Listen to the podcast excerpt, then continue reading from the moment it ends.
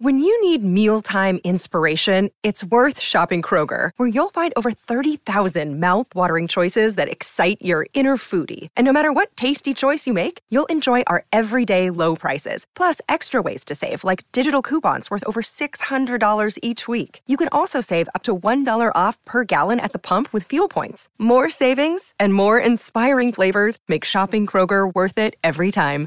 Kroger, fresh for everyone. Fuel restrictions apply. Telcel 5G, la mayor cobertura y velocidad. Una producción original de Footbox. La historia del primer rival de Cristiano en la Champions Asiática, el Persepolis, equipo iraní que sin embargo no juega en Persépolis, juega muy lejos de ahí.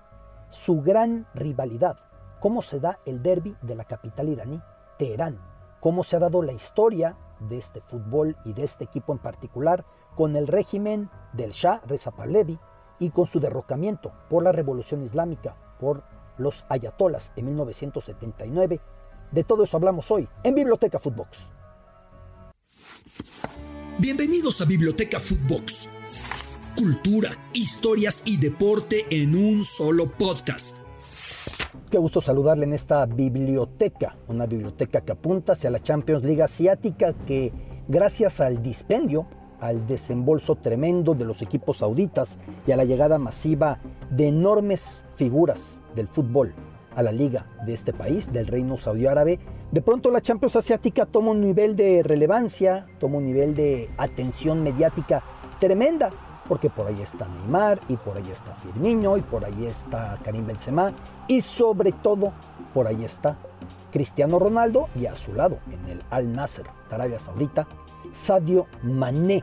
La Champions Asiática que ya he comentado antes en otras entregas, en otros podcasts de biblioteca Footbox, la Champions Asiática que tiene una peculiaridad.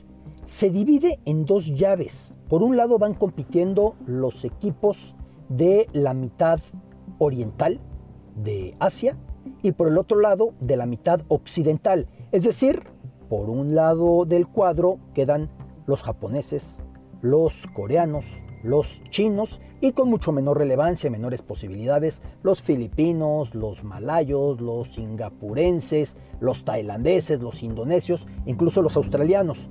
Del otro lado del cuadro vienen encabezados por los sauditas y los iraníes, las dos mayores potencias del continente, equipos de Qatar y equipos de cualquier confín del occidente de Asia. Así que es un torneo muy particular porque sería como si de repente tuviéramos un certamen en la Libertadores que empezara separada con el norte de Sudamérica y del otro lado los del sur de Sudamérica, o si la Champions, la UEFA, la Copa de Clubes Campeones de Europa, tuviera por un lado los del norte de Europa y por otro lado los del sur de Europa. Claro, no podemos ni imaginarlo, pero así es como se juega la Champions asiática. Y le toca comenzar al conjunto del Al Nasr de Arabia Saudita frente al Persepolis de Irán. Recientemente, hace pocos días, presentamos un podcast explicando la relevancia que tenía que ya se visitan de manera recíproca equipos iraníes y sauditas, pese a la agria disputa que tienen, que es política, y que es por el peso en la región y que es también religiosa, chiitas, Irán contra sunitas, Arabia Saudita. Ya hacen visita recíproca tras muchos años en los que no lo hacían, pero más allá de esta situación, el Persépolis de Irán tiene algo muy curioso, que se llama como la vieja ciudad más relevante de los persas, aquellos persas con Darío y con Ciro y con Jerjes y con Atajerjes de aquellos persas, su más importante ciudad era Persépolis en aquella época. Sin embargo, algo muy curioso con esta situación, que esa ciudad desapareció cuando hacia el año 330 a.C. Alejandro Magno la invadió, la atacó y la destruyó, quemó todo y quedaron los pilares. De hecho, a Persépolis se les solía conocer en aquellos tiempos como la ciudad de los 100 pilares o las 100 columnas y que además era un lugar conocido como el trono de Jamshid, que era una especie de Shah mitológico vinculado con la creación del vino. Y es que pegado a Persépolis se encuentra Shiraz, De ahí viene el nombre de esa que da lugar a un vino que es más afrutado, que para mí es delicioso. Curiosamente en Irán, desde que se instauró la República Islámica a fines de los 70, quedó prohibido el consumo, la producción de alcohol, pero Shiraz viene por esta ciudad iraní vecina precisamente a Persépolis. El equipo que enfrenta al Al Nasser de Cristiano es el Persépolis, pero juega lejísimos de Persépolis. Juega nada menos que en Teherán, en la capital. ¿Qué tan lejos? Pues estamos hablando de unos 900 kilómetros, ni más ni menos. Y es protagonista del gran derby de Teherán, enfrentando al club Esteglal. El Esteglal, que es el otro equipo, el Esteglal es visto como el equipo del establishment, de los poderosos, porque en algún momento incluso se llamaba Corona, porque representaba al Shah y a los poderosos, al tiempo que el Persépolis siempre fue visto como el equipo del pueblo, el equipo de los trabajadores, el equipo de la gente obrera de la capital de Herán. Se encuentran en este clásico, reitero, Persépolis, cargando la palabra Persépolis, pero no juegan Persépolis, que es una ciudad de la antigüedad que quedó evidentemente en ruinas. Creo que es más fácil encontrar eh, relieves de Persépolis en el Museo Británico. Ya sabe usted que eh, buenos piratas se llevaron de cualquier lugar del planeta cualquier cantidad de vestigios de su civilización y hoy por hoy en el Museo Británico hay toda una sección muy grande recreando con relieves lo que encontraron y lo que se robaron los británicos en aquel momento de la antigua ciudad de Persépolis, aquella, la ciudad más relevante para el imperio persa o para la civilización persa o para los persas. Este equipo de Persépolis aparece en el mapa fundado por un boxeador quien vivía en Estados Unidos, iraní evidentemente, regresa a su país y decide fundar el club con orgullo por los antepasados de los iraníes. ¿Qué sucede? Que el equipo no pega demasiado hasta que de repente otro club llamado Shahin, que estaba arrasando, entra en conflicto con las autoridades, parte de la disputa que tenía con lo que eran los demás clubes, y es disuelto. Y los futbolistas del Shahin terminan yéndose al Persépolis, y el Persépolis entonces de repente crece muchísimo y ahí es cuando empieza ese gran derby de Teherán entre el conjunto de Persépolis y su acérrimo rival en la actualidad, el conjunto del Esteglal. Su primer clásico, su primer derby fue en 1968, es decir, la historia de estos duelos es más o menos reciente. 1968 empezaron a jugar al paso del tiempo contando con futbolistas del Shahin, el Persepolis crece muchísimo. El Esteglala, de hecho, se llamaba antes el Taj, o sea, corona, en persa. Llega la revolución, se pretende borrar absolutamente todo rasgo de lo que fuera vinculado con el Shah y con ese taperaní, y es entonces que pasa a llamarse el Esteglal, pero se mantiene vinculado a las capas de la autoridad, a las capas del poder. Sus primeros juegos ya fueron calientes. En el 70, por ejemplo, el conjunto del Esteglal ganaba 1 por 0. Los jugadores del Persepolis se sintieron perjudicados por una decisión arbitral. Y entonces, ¿qué fue lo que aconteció? Que abandonaron la cancha. Un año después, empataban a uno, ya 1971, y otra vez abandonaron la cancha. Muchos decían que en realidad lo que pasaba era que tenían impotencia porque los recursos económicos del Esteglal eran muy superiores. Cuando viene la revolución islámica en 1979 y el cambio de régimen, aquí cambia completamente el balance porque el Esteglal deja de ser ya muy querido por el aparato en el poder y de hecho la guerra entre Irán e Irak en los años 80, el Irán de los ayatolas por un lado y su vecino el Irak de Saddam Hussein por el otro, hace que pare el torneo de liga. Y entonces esta rivalidad se coloca en pausa.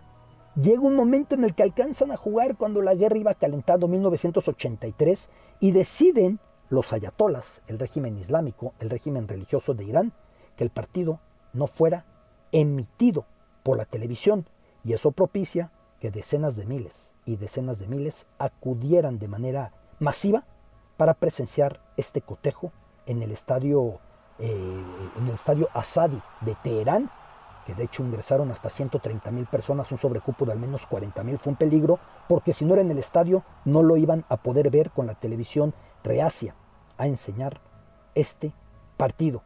Así ha sido constantemente la relación entre estos equipos. La palabra Persépolis que también nos puede remitir a una película maravillosa de una chica que es criada durante la etapa de la revolución islámica en Irán y ella es la que nos va mostrando lo que va pasando con sus tentaciones occidentales, de escuchar rock, de escuchar música que llegaba de Occidente, pero al mismo tiempo lo que pasa en su país, que incluso propicia que ella tenga que ser enviada para continuar sus estudios siendo adolescente a Europa occidental, a Europa central. Lleva el nombre Persépolis y evidentemente por aquella vieja ciudad de la cultura aqueménida, como se conoce aquella cultura de los persas.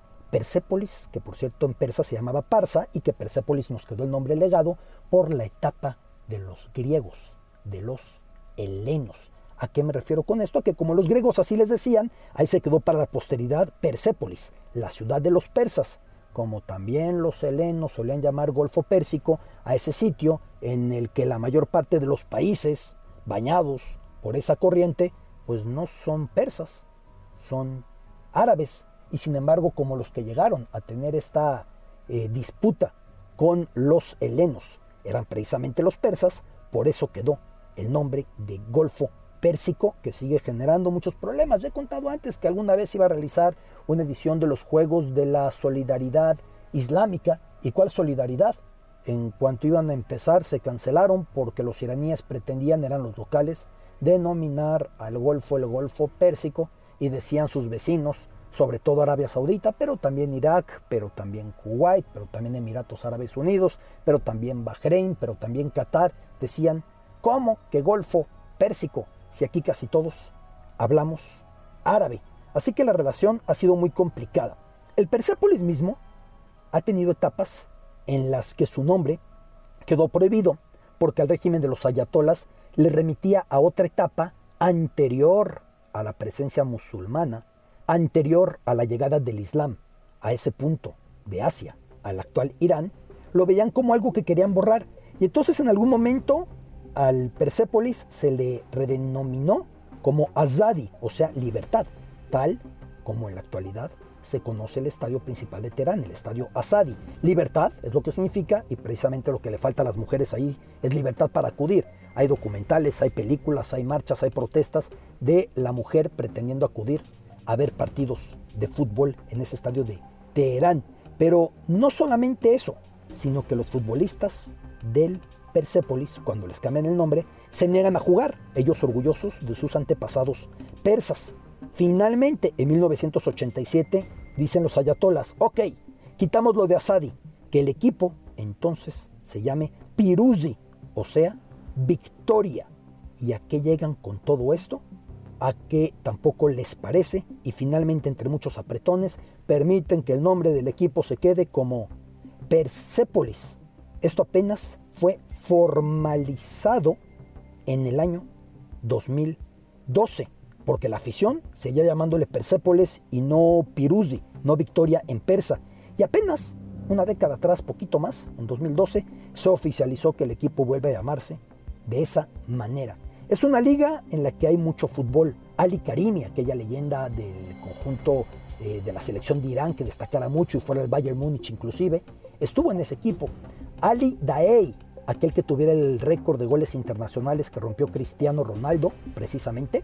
Ali Daei jugó en Persepolis y luego dirigió al Persepolis. El mismo Ali Daei, que de repente fue echado de la dirección técnica de la selección iraní, del Team Meli, y que después de esto pues quedó claro que era por injerencia política y que de ser una persona cercanísima al régimen de los ayatolas fue convertido en un paria y recordará usted que en la Copa del Mundo pues hubo muchas eh, protestas porque una chica llamada Max Amini se había visto con el cabello parcialmente descubierto, hubo brutalidad policial quitándole la vida y a partir de eso miles y decenas de miles de mujeres iraníes y de hombres que simpatizaban con su causa salieron a la calle, se quitaban los hijab, los quemaban, se cortaban el cabello, hubo una represión tremenda y Ali Daei tuvo en algún momento un vuelo en el que iba su familia y este fue desviado para que su familia no pudiera salir de Irán. Ali Daei con esa vinculación al conjunto del Persépolis, como su momento Ali Karimi, que Ali Karimi también por ahí tiene su historia, porque esta gran estrella que pasó por el Bayern Múnich, fue suspendido por presumiblemente romper el ayuno del mes sagrado del Ramadán. Fue suspendido de la selección de Irán.